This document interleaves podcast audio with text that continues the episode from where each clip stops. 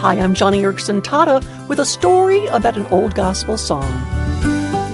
Civilla Martin wrote His Eye is on the Sparrow, and I was reading the other day her journal entry in which she described what inspired her.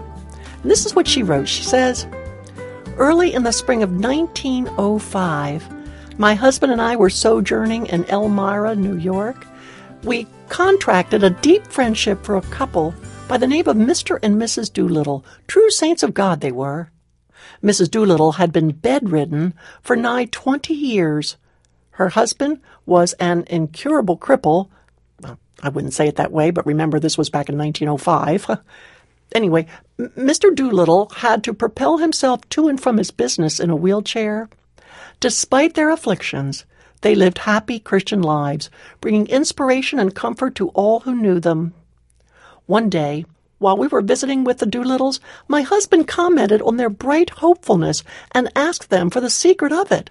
Mrs. Doolittle's reply was simple. She said, His eye is on the sparrow, and I know he watches me.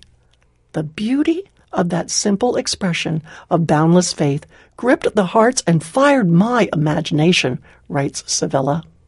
And the hymn, His Eye is on the Sparrow, was the outcome of that experience. And so she wrote, why should I feel discouraged? Why should the shadows come? Why should my heart be lonely and long for heaven and home? When Jesus is my portion, my constant friend is He. His eye is on the sparrow, and I know He watches me. I sing because I'm happy.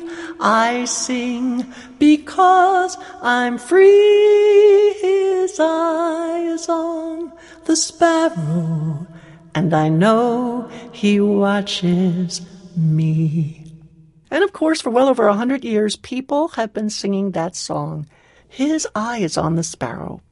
It was a favorite song for me when many years ago I was bedridden for almost a full summer trying to heal a stubborn pressure sore. My husband Ken and I were newlyweds at that time, and he tried hard to keep my spirits bright. And one of the things he did was to hang a bird feeder right outside our bedroom window. And within days, I had all sorts of feathered friends visiting the feeder, and man, that really lifted my spirits. In fact, I remember right after Ken hung the feeder, he pulled up a chair by my bedside and he opened his Bible. This was incredible for a newlywed. and he read to me from Matthew chapter 10, where Jesus says, Are not two sparrows sold for a penny? Yet not one of them will fall to the ground apart from the will of your Father. And even the very hairs of your head are all numbered. So don't be afraid. You are worth more than many sparrows. Wow. That's something to ponder this Thanksgiving week. So, whether from your desktop or your smartphone, visit my radio page today at joniandfriends.org and share this with your Facebook friends. Oh, and while you're on my radio page, don't forget to download your copy of my gratitude journal. It's a seven day journey of writing down, oh, that's so important, writing down all the many blessings God has given you. It's all there for you at joniandfriends.org. Oh, and one more thing. When we serve the needy, we also please God.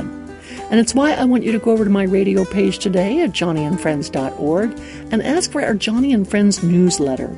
It's filled with opportunities for you to serve people with disabilities in the name of Jesus.